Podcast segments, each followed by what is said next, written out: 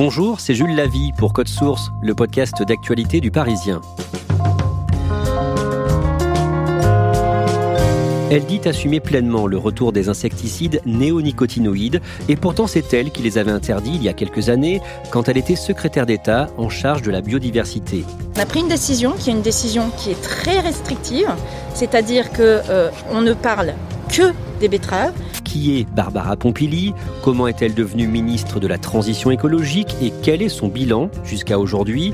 Réponse dans Code Source avec deux journalistes du Parisien, Émilie Torgemen, spécialiste environnement, et Janine Calimi du service politique.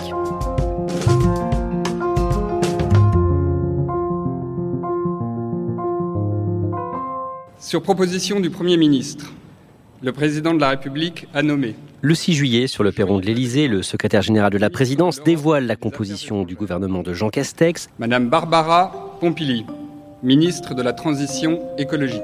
Avec Éric Dupont-Moretti et Roselyne Bachelot, Barbara Pompili est le troisième visage qui se démarque. Jannick Halimi, d'un mot, ministre de la Transition écologique, c'est un portefeuille important dans ce gouvernement? C'est un portefeuille extrêmement important puisque Barbara Pompili, d'abord, est le numéro 3 du gouvernement, derrière le Premier ministre Jean Castex et le ministre des Affaires étrangères euh, Jean-Yves Le Drian. C'est d'autant plus important que l'écologie est une matière extrêmement sensible politiquement aujourd'hui et qu'en plus, ses responsabilités au sein de son portefeuille sont élargies au logement. C'est donc un poste extrêmement important et exposé qu'occupe euh, aujourd'hui Barbara Pompili. Émilie Torgemène, vous suivez les questions d'environnement pour le Parisien. Comment réagissent les représentants d'associations écologistes à cette nomination? Au moment où elle arrive, euh, les associations écologistes sont plutôt favorables à Barbara Pompili. On connaît sa personnalité, elle est décrite comme bosseuse, attachée à la biodiversité et aussi anti-nucléaire. Donc pour un certain nombre d'ONG, c'est plutôt un atout. Mais derrière, Greenpeace, qui n'est pas connu pour être euh, doux avec les gouvernements, avait salué euh, sa venue, tout en disant qu'on n'avait pas tellement d'espoir pour ce quatrième ministre euh, de l'Environnement qui ne pourrait pas forcément peser contre notamment Bercy. Émilie Torgemen, Jannick Halimi, vous allez euh, nous raconter qui est Barbara Pompili, comment elle en est arrivée là et comment se passent ses premiers mois à ce ministère. Barbara Pompili a 45 ans, elle a une fille qu'elle a eue en 2003, elle-même est née le 13 juin 1975 à Bois-Bernard dans le Pas-de-Calais. La petite Barbara passe son enfance à Liévin, près de Lens. Dans quel milieu, Émilie Torgemen Barbara Pompili a grandi dans une famille de mineurs, elle le rappelle euh, souvent. En fait, deux de ses grands-pères euh, ont trimé à la mine. Elle en parle souvent aussi pour expliquer son écologie pragmatique. Elle a grandi dans les années 80-90 au moment où on fermait le bassin minier. Elle explique qu'on aurait dû anticiper tout ça et ne pas laisser euh, tout le monde sans solution. Quand elle est petite, elle a un rêve, aller dans l'espace. Oui, quand elle était ado, elle a même fait des stages euh, pour devenir astronaute entre ses 14 et ses 16 ans, mais visiblement, elle n'était euh, simplement pas assez bonne en sciences. Barbara Pompili va faire Sciences Po dont elle sort diplômée en 1997. En 2000, elle prend sa carte au parti Les Verts, qui deviendra Europe Écologie Les Verts. Au début des années 2000, Barbara Pompili travaille aux côtés d'Yves Cochet, qu'elle considère comme un père en politique. Yves Cochet, qui est une sorte de pape de l'écologie, même au début de sa carrière, hein, euh, Yves Cochet lui apprend tout, tout, tout. L'écologie, le terrain et le travail parlementaire, puisque Yves Cochet est député à cette époque mais il n'est pas toujours vraiment correct avec elle. Elle-même euh, dit qu'elle n'a pas toujours été gentille, entre guillemets, avec Yves Cochet, encore une fois, qu'elle aime beaucoup et pour qui elle a beaucoup d'estime. Et Yves Cochet, par moments, comme ça, au fil des jours et au fil des heures, il écrivait les réparties souvent un peu cinglantes de sa collaboratrice euh, parlementaire. Elle sera aussi attachée de presse de Noël Mamère pour euh, sa campagne présidentielle de 2002. Janine Calimi, vous vous souvenez d'elle à ce moment-là? Absolument. C'était une ambitieuse, mais une ambitieuse euh, dans le bon sens du terme. Hein. Extrêmement vivace. Elle va vers les journalistes. Elle connaît extrêmement bien euh, ses dossiers.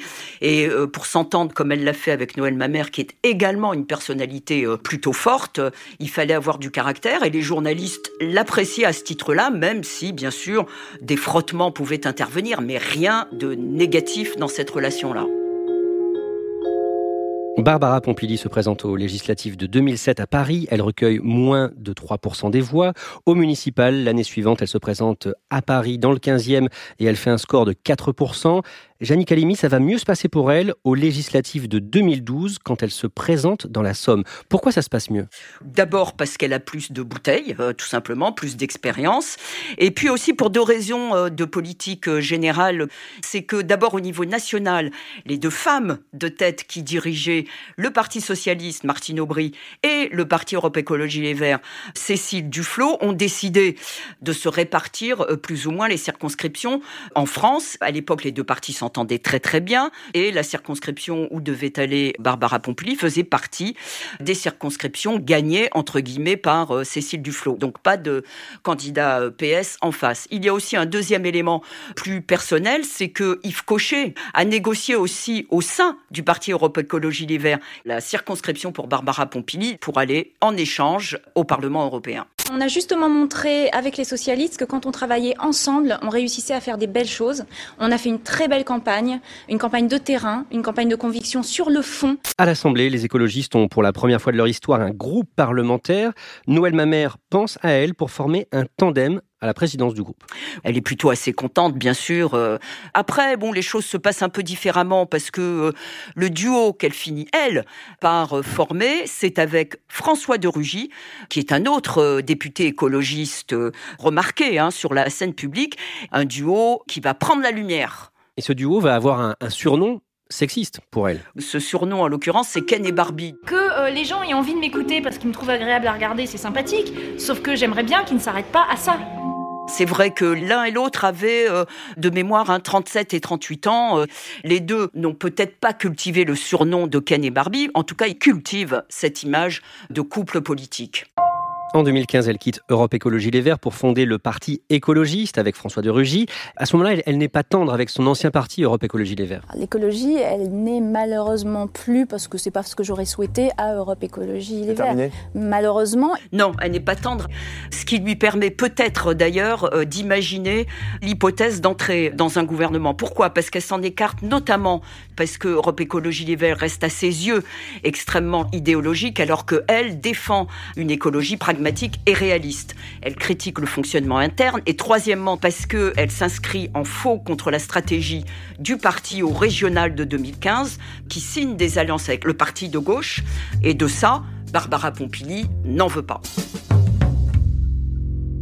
Entre 2016 et 2017, dans les gouvernements de Manuel Valls puis de Bernard Cazeneuve, Barbara Pompili est secrétaire d'État en charge de la biodiversité avec euh, la ministre de l'Environnement Ségolène Royal. Émilie Torgemène, Barbara Pompili va notamment porter un projet de loi sur la biodiversité. Oui, ça c'est son grand œuvre en tant que secrétaire d'État. C'est le projet de loi de la reconquête de la biodiversité, de la nature et des paysages. Parcours euh, extrêmement difficile pour ce projet de loi qui a duré plus de deux ans avec un lobbying intense.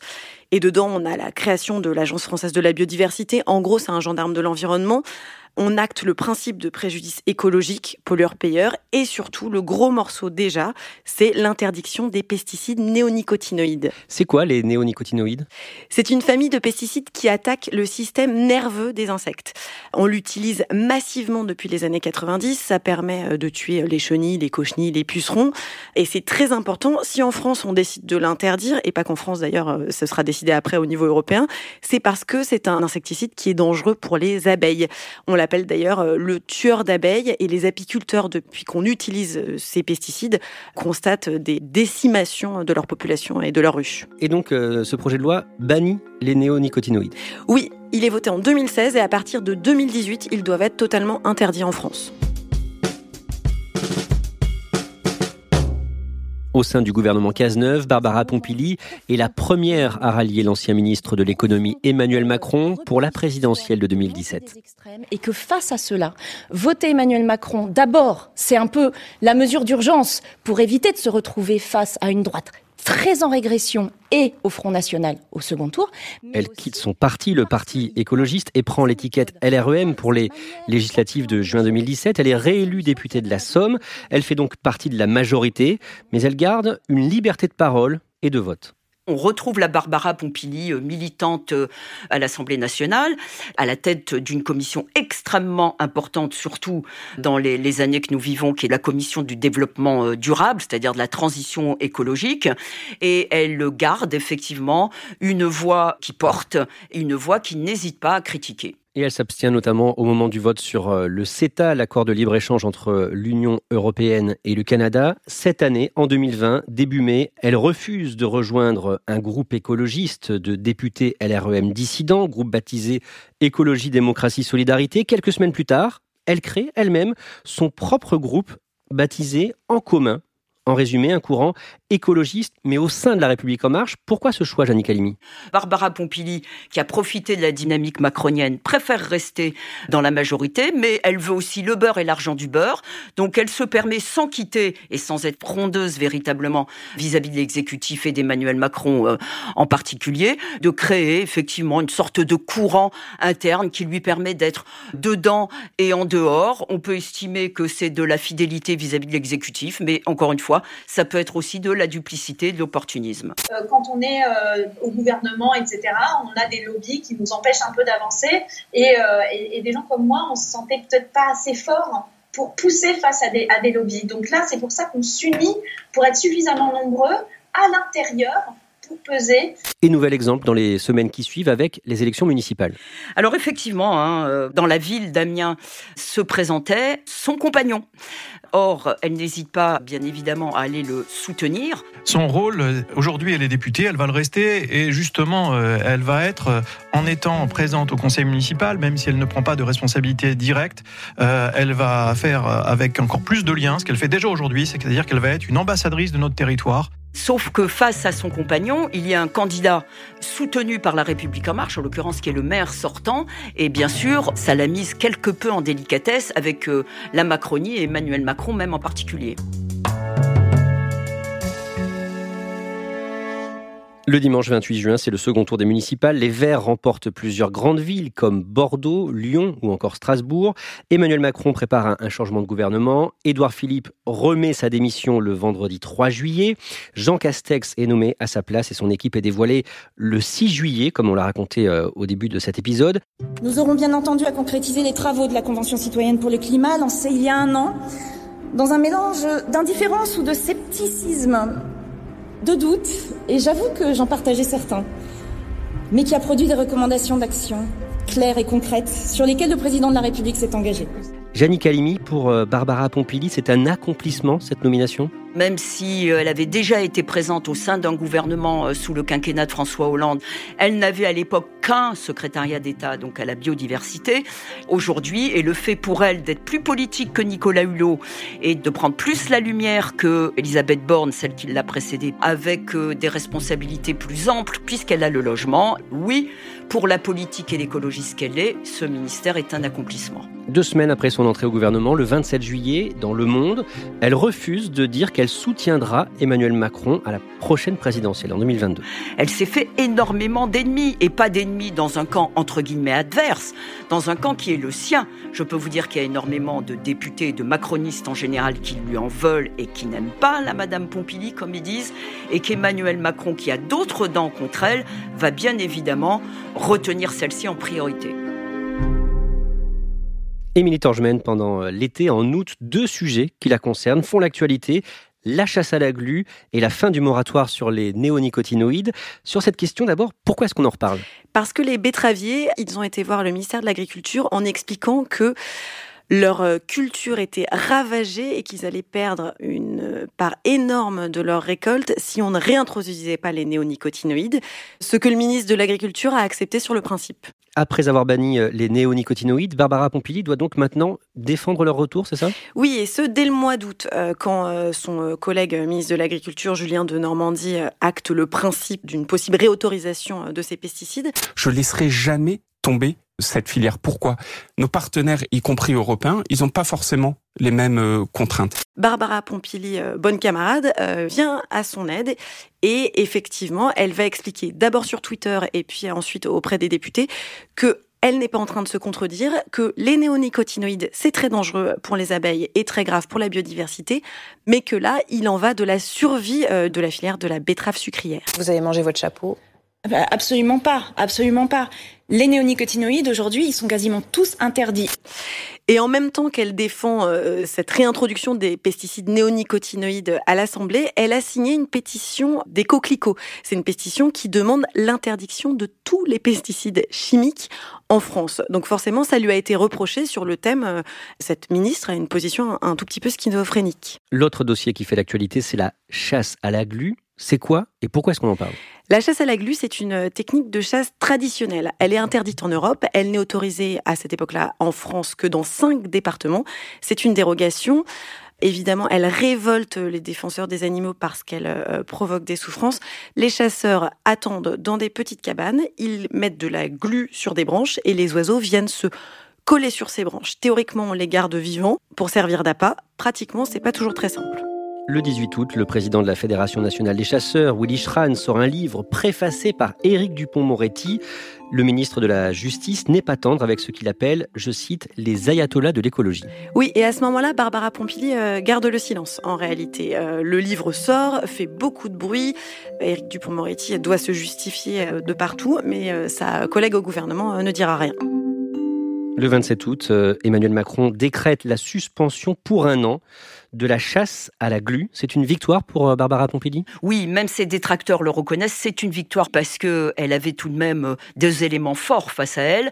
Emmanuel Macron, excusez du peu, dont on sait euh, qu'il soutient en général les chasseurs, et le lobby lui-même des chasseurs qui n'a pas hésité cet été à aller manifester sous les fenêtres d'Emmanuel Macron. Malgré tout, Barbara Pompili n'a pas lâché. Il est vrai, il est vrai qu'elle avait les avis ou les décisions combinatoires de la commission de Bruxelles qui forçait la France à prendre une décision euh, dans ce sens-là dans les trois mois. Forte de cette pression bruxelloise, Barbara Pompili a pu euh, remporter une victoire euh, indéniable. Le 3 septembre, le chef du gouvernement Jean Castex dévoile son plan de relance de l'économie, 100 milliards d'euros destinés aux secteurs les plus touchés par l'épidémie de coronavirus, dont un tiers qui sont censés aller à la transition écologique. Mais Barbara Pompili continue à se démarquer. Pour l'élection à la tête du groupe LREM à l'Assemblée, elle ne soutient pas Christophe Castaner, l'ancien ministre de l'Intérieur qui vient de quitter le gouvernement.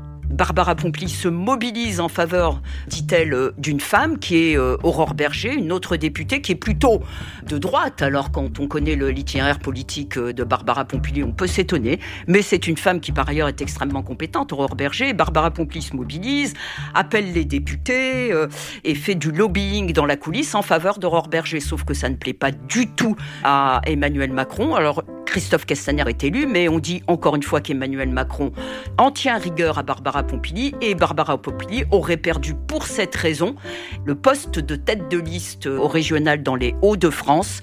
C'est compliqué de se heurter frontalement à Emmanuel Macron.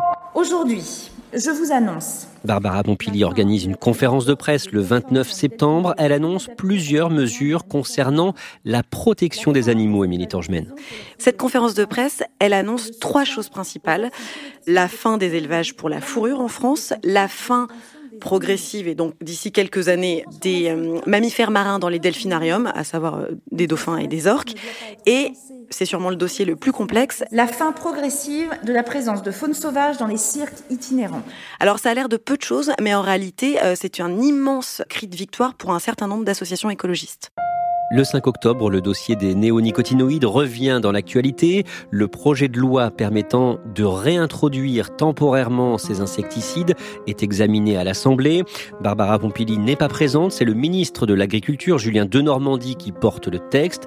Le vote solennel a lieu le lendemain. Jannick Halimi, beaucoup de députés LREM votent contre. Oui, effectivement, euh, il y en a 32 euh, qui votent contre, 36 euh, qui se sont abstenus, 171, 172 qui ont voté pour, et c'est vrai que c'est un pratiquement un record de votes négatifs. Donc c'est quand même une claque assez importante pour le gouvernement et pour l'exécutif en général.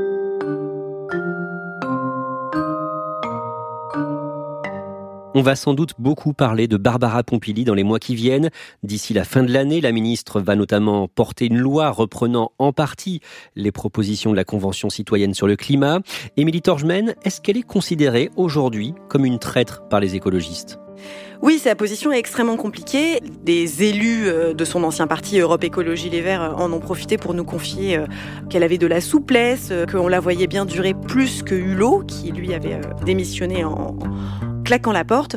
Sous-entendu, effectivement, c'est une traîtresse et elle n'a pas d'épine dorsale idéologique. Janik Halimi, au sein de la majorité, là aussi, elle a une position compliquée aujourd'hui? Pour le moment, elle fait le job, avec beaucoup de flèches empoisonnées qu'elle reçoit à tort ou, ou à raison. Qu'on soit Barbara Pompili ou quelqu'un d'autre, encore une fois, un ministère extrêmement compliqué, dans un contexte politique aujourd'hui à 18 mois de la présidentielle, avec un Emmanuel Macron lui aussi extrêmement controversé. Barbara Pompili est un des ministres les plus exposés au sein d'un ministère les plus sensibles.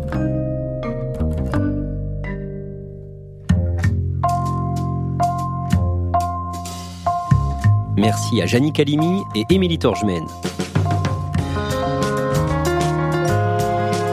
Code Source est le podcast d'actualité du Parisien, disponible chaque soir du lundi au vendredi. Cet épisode a été produit par Thibault Lambert et Marion Botorel, réalisation Alexandre Ferreira. Si vous aimez Code Source, n'hésitez pas à laisser des petites étoiles et des commentaires sur votre application de podcast.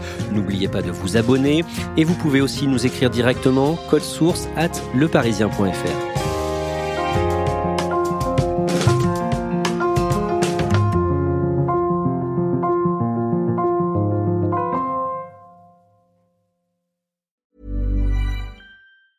Normally, being a little extra might be a bit much, but not when it comes to healthcare. That's why United Healthcare's Health Protector Guard fixed indemnity insurance plans, underwritten by Golden Rule Insurance Company, supplement your primary plan so you manage out of pocket costs. Learn more at uh1.com.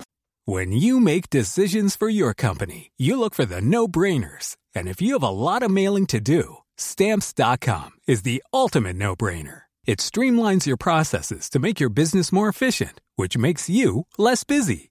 Mail checks, invoices, legal documents, and everything you need to keep your business running with Stamps.com. Seamlessly connect with every major marketplace and shopping cart. Schedule package pickups and see your cheapest and fastest shipping options from different carriers. With rates up to 89% off USPS and UPS rates. And with the Stamps.com mobile app, you can take care of mailing and shipping wherever you are. Make the same no-brainer decision as over 1 million other businesses with stamps.com. Sign up with code program for a 4-week trial plus free postage and a free digital scale. No long-term commitments or contracts. That's stamps.com. Code program.